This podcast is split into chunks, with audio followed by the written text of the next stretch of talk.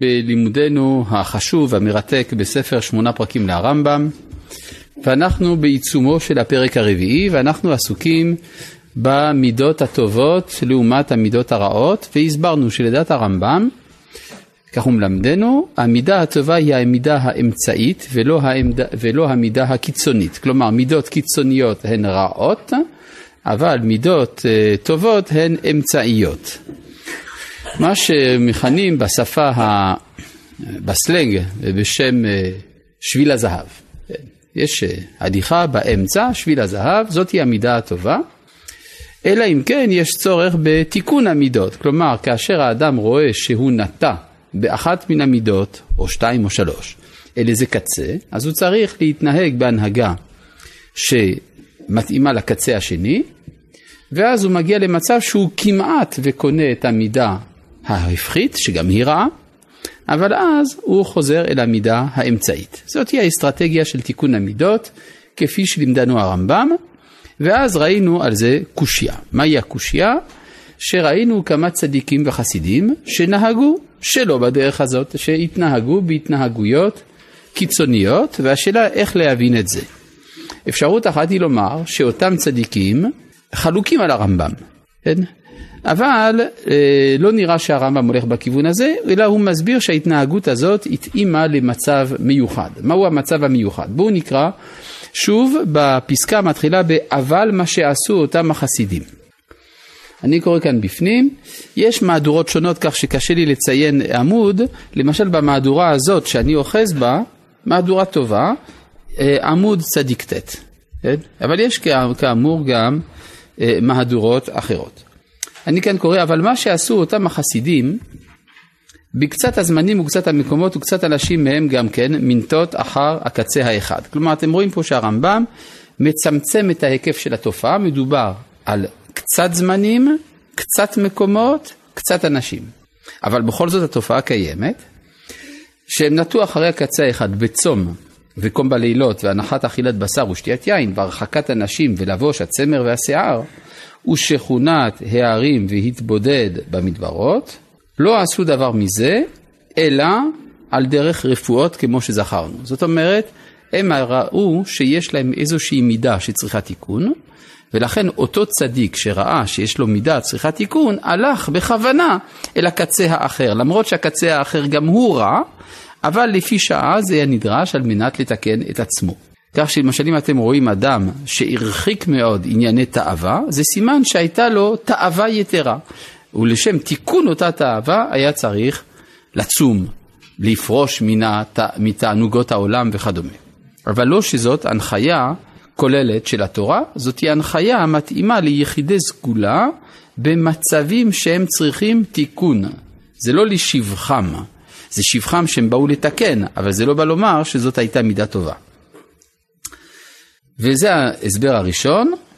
אפשרות שנייה הוא להפסד אנשי המדינה גם כן, כשיראו שהם נפסדים בחברתם וראות פעולותיהם, עד שיפחדו מהפסד מידותיהם בעבורם. ועל כן ברחו להם למדברות ולמקום שאין אדם, שאין שם אדם רע. כלומר, יש לפעמים שההשפעה החברתית היא השפעה מסוכנת עבור אותו אדם, לא שזה לא טוב לחיות בחברה, וזה לא שלא צריך להתמודד עם החברה הרעה. אבל לפעמים האדם איננו מצליח. הוא חש איזושהי חולשה, הוא זקוק לבידוד או להתרחקות חברתית, ולכן הוא בורח אל המדבר. לא שהישיבה במדבר היא האידאל האנושי, אדרבה, האידאל האנושי זה לחיות בחברה האנושית. וכבר פסק אריסטו שהאדם הוא חיה חברתית. כלומר, האדם ללא חברה איננו אדם, זה אדם מדלדל, אדם שמשתגע אולי אפילו. האדם זקוק לחברה. ולכן המידה הטובה היא לחיות בחברה, אלא אם כן החברה כל כך מקולקלת שאין לך ברירה, אלא צריך לברוח ממנה. האמת היא שהרמב"ם בהלכות דעות, בפרק אה, שישי, אני חושב, מדבר על כך שהאדם צריך לבחור לו חברה טובה. כן, מאחר ודרכו של אדם ללכת אחרי מנהג אנשי מדינתו ואנשי עירו, לכן מן הראוי לאדם לשב אצל החכמים והצדיקים כדי לקבל מהם את המידות הטובות ולהתרחק מן המידות הרעות. מוסיף הרמב"ם, ואם אדם חי במדינה שמנהגותיה רעים, ילך אל מקום שמנהגותיו טובים. ואם כל המקומות שהוא מכיר אותם הם כולם עם הנהגה רעה כמו שהוא זמננו, אומר הרמב"ם, מדבר על התקופה שלו, ישב לו בביתו ולא יתערב עם החברה. ואם היו כל כך רעים וחטאים עד שאינם נותנים לו להתנהג כראוי בתוך ביתו, יברח אל המדברות ולמקום שאין שם אדם רע, ואז הוא מביא באמת את הפסוק שהוא מביא גם פה, של ירמיהו, מי יתנני במדבר מלון אורחים. והעזבה את עמי, כן, כלומר כמאמר ירמיהו הנביא עליו השלום, מי יתנני במדבר מלון אורחים, והעזבה את עמי ואלכה מאיתם, כי כולם מנאפים עצרת בוגדים. ירמיהו ט', פסוק א'. עכשיו נשאלת השאלה, אה, אז זה בעצם כאן מחנך אותנו להסתגרות, לא? כלומר, אין הרי חברה שאין בה בעיות, ברגע שאתה רואה שיש בעיות בחברה, לך תסתגר. כן, ככה זה משתמע. אלא שצריך לדעת לדייק בדברי הרמב"ם. בהלכות דעות הרמב"ם מביא שמה את הפסוק, מטבע לשון שמתאים לסדום ועמורה, נכון? ואם היו רעים, רעים וחטאים שאינם מניחים לו להתנהג בתוך ביתו, אז בעצם זה רומז לאנשי סדום, שהיו רעים וחטאים לשם מאוד, והם לא רצו אפילו שלוט יכניס אורחים בתוך ביתו. אמרו, עתה נרע לך מהם. זאת אומרת שבמצב כזה לוט לא הייתה לו ברירה אלא לצאת מסדום. נשאלת השאלה, איפה לוט היה צריך ללכת מלכתחילה? איפה לוט היה צריך לשבת, אם לא בסדום? נשאלת השאלה, איפה לוט היה צריך לשבת, אם לא בסדום? באור כסדים? מה יש לו באור כסדים ללוט? מה? אברהם לא היה באור כסדים באותה שעה, אברהם היה בארץ כנען. מה אתה אומר? יפה מאוד. התשובה היא, ואפשר היה לענות עליה בפעם הראשונה מבין השלושה, לענות שלוט היה צריך לשבת אצל אברהם. כן, כפי שאומר הרמב"ם, אדם צריך לשבת אצל הצדיקים והחכמים. אבל אז תשאל השאלה, ואברהם עצמו איפה ישב? כן, אבל גם בארץ כנען האנשים היו רעים. כלומר, אבל גם בבאר שבע האנשים היו רעים. אלא מה? צריך לומר שיש שני אופני התנהגות. יש ההתנהגות של מי שמושפע, ויש ההתנהגות של מי שמשפיע. אברהם הוא אישיות משפיעה, כלומר הוא קובע את האג'נדה של החברה שבתוכה הוא חי. ואז ממילא אין זה בעיה שאברהם חי בין אנשים רעים, כי אברהם במקום שבו הוא נמצא, הוא הופך את הרעים שמסביבו לטובים. על פי העיקרון ההלכתי, איידא דתריד למפלט לבלע, מתוך שטרוד לפלוט אינו בולע. כן, הרי זו שאלה לגבי הגעלת כלים. אם יש כלי, בדיני כשרות, כן?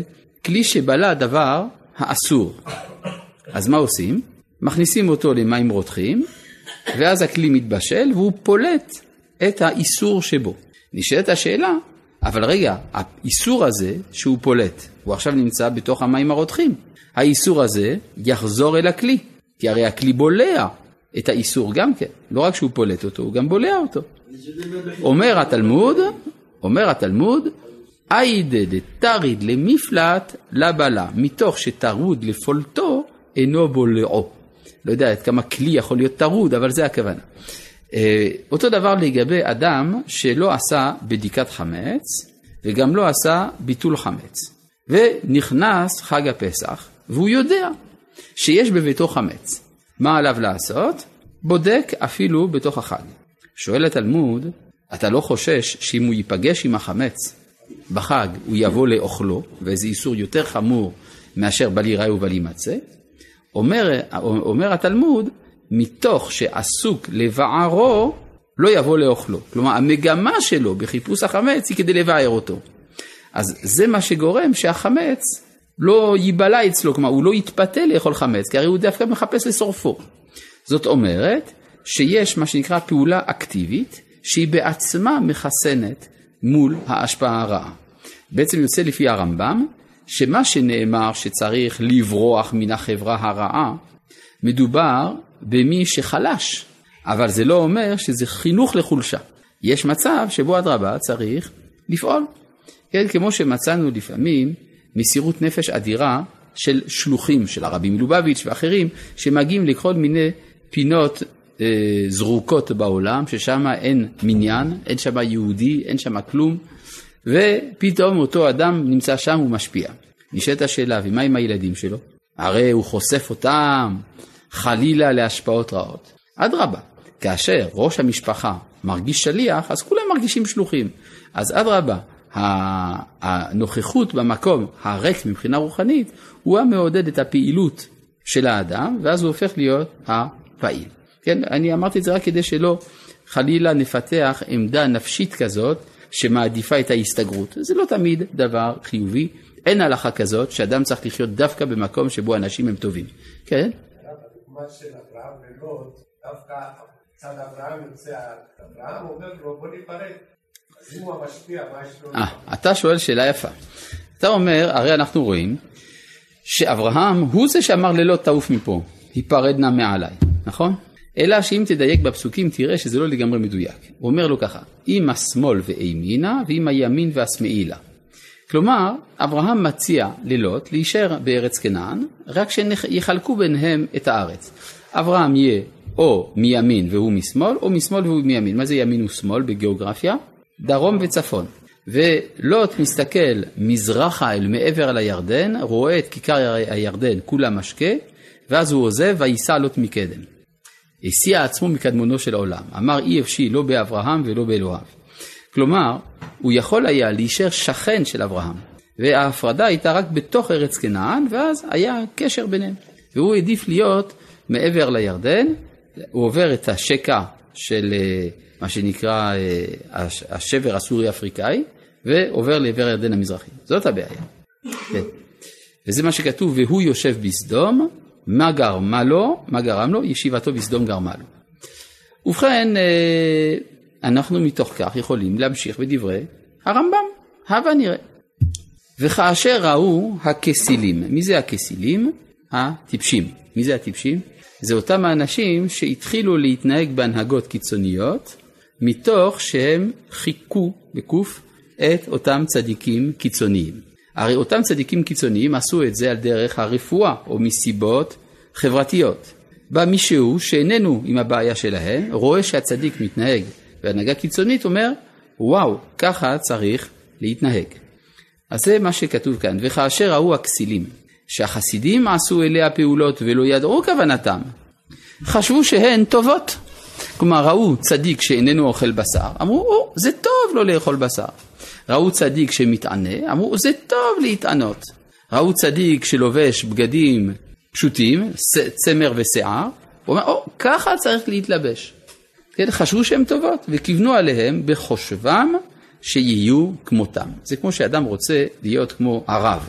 אה, ראיתי שלרב יש כובע. טוב, אז גם אני קונה כובע. הנה, התחלתי להיות רב. כן? מה הקשר? אין שום קשר בין הכובע לבין הרב. כן, לא הכובע קובע, ולא המעיל מועיל. כן, כמו שאמר הכתוב, תולה ארץ על גלימה. ויענו את גופתם. אז אותם אנשים שרצו להיות כמו החסידים, ויענו את גופתם בכל מיני עינוי, ויחשבו שהם קנו לעצמם מעלה ומידה טובה, ושעשו טובה, ושבזה יתקרב האדם לשם. כאילו השם יתברך שונא הגוף ורוצה לאבדו.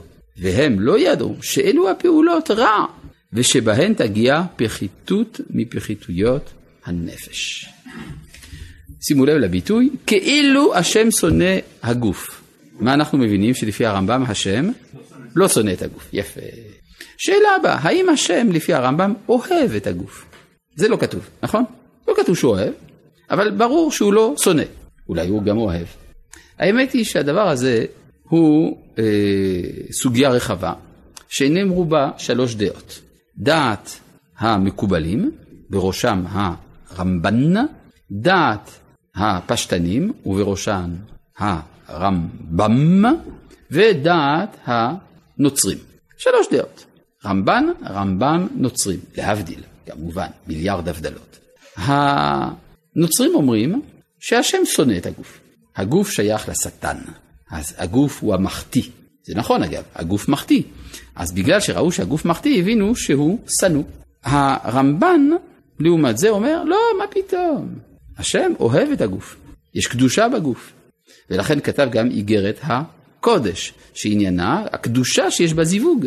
חיי המין, זה דבר קדוש לפי היהדות. פרו, עורבו, ומילאו את הארץ וכבשוה. והרמב"ם הוא באמצע. חס וחלילה הוא לא יאמר שהשם שונא את הגוף. מצד שני הרמב"ם רואה את הגוף כמי שעדיף שישתוק. כלומר, הגוף הוא אה, תשתית. צריך לתת לגוף את כל מה שהוא צריך. כי אם לא תיתן לו מה שהוא צריך, הוא גם יזיק לנפש. וברגע שיהיה נזק לנפש, איך תגיע לדעת אלוהים, אה? לא תוכל. לכן, לך תאכל טוב, אחרי זה נדבר על דעת אלוהים. כי אם אתה לא תאכל, לא תתחתן, לא יהיה לך כסף, אתה כל הזמן תהיה עם מידות רעות, רדיפה אחרי השלמת עצמך, ואז לא תוכל להגיע לדעת אלוהים שלווה. דעת אלוהים דורשת מן האדם שלווה.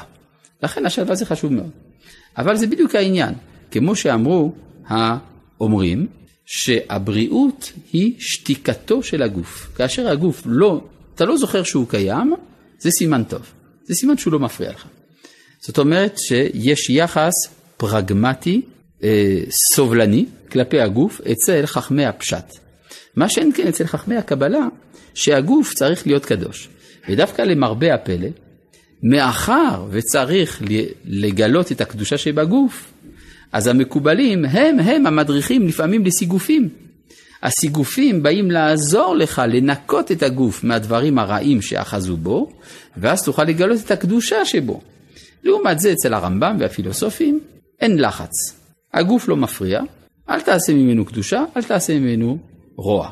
הוא לא שטן. זהו. זאת גישה יותר רגועה. השאלה היא למה צריך לחנך. כמו הרמב"ם או כמו הרמב"ן. הנצרות שמנו אותה בחוץ, אבל כמו הרמב"ם או כמו הרמב"ן. ברור שהרמב"ם זה מאוד בריא, מתחילים ברמב"ם. אחר כך אתה מתעלה, אז אתה רוצה גם לקדש את הגוף, תלך לפי דעת הרמב"ן. ברור. אז זה מה שאומר כאן הרמב"ם, שאותם האנשים שהחליטו שצריך לשנוא את הגוף וכדומה, או לענות את הגוף, ואין להמשילם, אומר הרמב"ם, למה הם דומים? אלא לאיש שאינו יודע במלאכת הרפואות, כשיראה בקיאים מהרופאים, שהשקו חולים נוטים למות, סמים הנקראים בערבית שחם, חנטל ומחמודה, ובלעז קולוקינטידה ואשקמוניה, והצבר ובלעז אלוהה וכיוצא בהם, כלומר כל מיני סמים שגורמים בעיקר שלשול, מה שכתוב כאן, כן? ופסקו מהם המזון ונרפאו מחוליים ונמלטו מן המוות הצלה גבורה, כן, זה כמו שאדם נמצא בתאונה, מכניסים אותו לחדר מיון. דבר, יש לו מלא כאבים. דבר ראשון, מורפיום, כן? לפחות לשכך את הכאבים. מרדימים אותו, כן?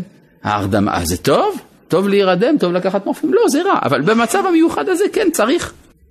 ונרפאו מחוליים ונמלטו מן המוות הצלה גמורה, ואמר הסחל ההוא, אחר שאלו הדברים מרפאים מן החולי, כל שכן שיעמידו הבריא על בריאותו יוסיפו כוח.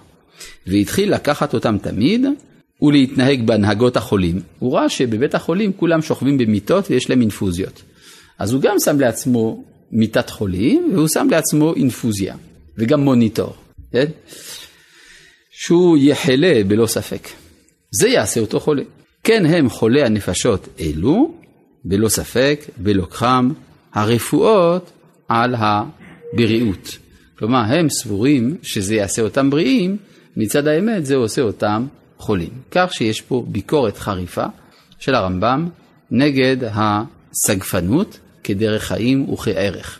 למרות שיש לה לפעמים מקום באופן נקודתי. יש למשל איגרת של הרמב"ם לרבי עובדיה הגר, שבה הוא אומר לרבי עובדיה הגר שהיה לו מחלוקת עם רבו. כן? לא, לא, לא ניכנס כעת למחל... מה הייתה המחלוקת, אבל רבו של רבי עובדיה הגר קרא לו כסיל. אז הרמב"ם אה, מאוד כועס על הרב של רבי עובדיה הגר, דוחה את דבריו, וחוץ מזה אומר, איך הוא העז לקרוא לך כסיל, הרי אתה גר, וכתוב ואהבתם את הגר, ואתה אדם חכם וכולי וכולי, ורבך צריך לבקש ממך מחילה, ויצום ויתפלל, אולי ירחם השם. כלומר הרמב"ם נתן כאן הנחיה למישהו לצום. הצום נדרש בשביל כפרת העוון, להכניע את הנפש. אבל זה משהו ייחודי, בגלל שאותו רב חטא, לכן הוא צריך גם לצום. זה בעצם העיקר כאן. כן. כמו שאמרת לפני כן, גם הרמב"ן אומר שצריך איזשהו תיקון כדי להזדכך מחטא שהוא עבר. אז מה ההבדל עכשיו בין הרמב"ם לרמב"ן? אם גם הרמב"ם אמר לאותו רבו של רבי עובדיה הגר, בגלל שהוא חטא לו, אז בעצם צריך לעשות... כלומר, אתה מייחס לי דברים מעניינים. אתה אומר שאני אמרתי שהרמב"ן אמר שצריך להסתגף כדי לתקן את החטא של הגוף. מה אמרת? את מה שנדבק בו. אמ- אמרתי מה שנדבק בו, ואתה הוספת מילה אשר לא השתמשתי בה, כלל, והיא המילה חטא. מה מה שנדבק? בגוף זה השפלות שבאה בעקבות החטא הקדמון של האדם הראשון, אבל זה לא חטא שלי. כלומר, אני לא אשם בזה שאני נולדתי בתוך הג'ורה. זאת אומרת, העולם נתון במצב מאוד שפל, אבל אין לי אשמה על זה, אלא זה הנתון, והנתון הזה אני צריך לזכך. מובן? אצל הרמב"ם זה דווקא כתוצאה. הרמב"ם זה רק אם חטאת שצריך אה, לצום, כן, זה ההבדל, בסדר? טוב, אה, אומר על זה הרמב"ם, עד עכשיו זה היה דברים שבסברה, נכון? דברים האלה, הרמב"ם אומר, תדע לך, לא שמענו שיש עניין לענות את הגוף, אבל הרמב"ם לא הביא לשם זה שום מקור, נכון? הוא לא הביא שום מקור תורני לאמירה שלו. עכשיו הוא מביא לנו גם מקור תורני. וזאת התורה התמימה המשלמת אותנו כמו שהעיד עליה יודעה. מי זה יודעה? דוד המלך. תורת השם תמימה משיבת נפש, עדות השם נאמנה מחכימת פתי, לא זכרה דבר מזה. הנה, זה המקור הראשון. עצם זה שלא מצאנו בתורה בשום מקום הנחיה לחיות חיי סיגופים, זה בעצמו ההוכחה שהתורה לא רוצה סיגופים. כן, זה הוכחה על דרך ההיעדר. לא מצאנו, סימן שאין. זה הראייה הראשונה. אז מה כוונת התורה? ואומנם כיוונה להיות האדם טבעי, הולך בדרך האמצעי. יאכל מה שיש לו לאכול, בשיווי, מה זה בשיווי? באופן מאוזן. וישתה מה שיש לו לשתות, בשיווי, מה זה בשיווי? באופן מאוזן. ויבעל מה שמותר לו לבעול, בשיווי, מה זה בשיווי? באופן מאוזן. וישכון במדינות, מדינות הכוונה ערים, כן? כמו בערבית, מדינה זה עיר. כן? אז מדינות כאן אין הכוונה מה שאנחנו קוראים היום מדינה, אלא הכוונה ביישוב של בני אדם, איפה שאנשים גרים. וישכון במדינות ביושר ובאמונה, לא שישכון במדבריות ובהרים, ולא שילבש הצמר והשיער, ולא שיענה גופו. כן? כלומר זה מה שאנחנו רואים כשאתה קורא את כל מצוותיה של התורה, אתה מגיע למסקנה שבעצם התורה נבנתה עבור תרבות אנושית, לא הייתי אומר עיר, עירונית, כי היא יכולה גם להיות חקלאית, אבל תרבות חברתית. כלומר, האדם חי בין בני אדם וחי בצורה נורמלית. זהו האדם האמיתי השלם, זהו הצדיק. כן, הצדיק איננו קיצוני, הצדיק האמיתי הוא באמצע. והיא הזהירה מזה. עכשיו יש לנו מקור נוסף. זה שיש בתורה הנחיה נגד הסיגוף. איפה מצאנו הנחיה נגד הסיגוף? נאמר, לפי מה שבא בקבלה, בקבלה כוונה במסורת, נאמר בנזיר, וכיפר עליו מאשר חטא על הנפש. ואמרו רבותינו, זיכרונם לברכה, וכי על איזה נפש חטא זה? אלא על שצייר עצמו מן היין. כן, הרי מה, איזה מין חטא יש לנזיר? אבל לא דברים קל וחומר. מה זה שצייר עצמו מן היין צריך כפרה? צייר עצמו מכל דבר ודבר על אחת כמה וכמה. אם כן, יש גם הנחיה אנטי סיגופית, כפי שעולה מדברי חז"ל על הנזיר. שלום וברכה.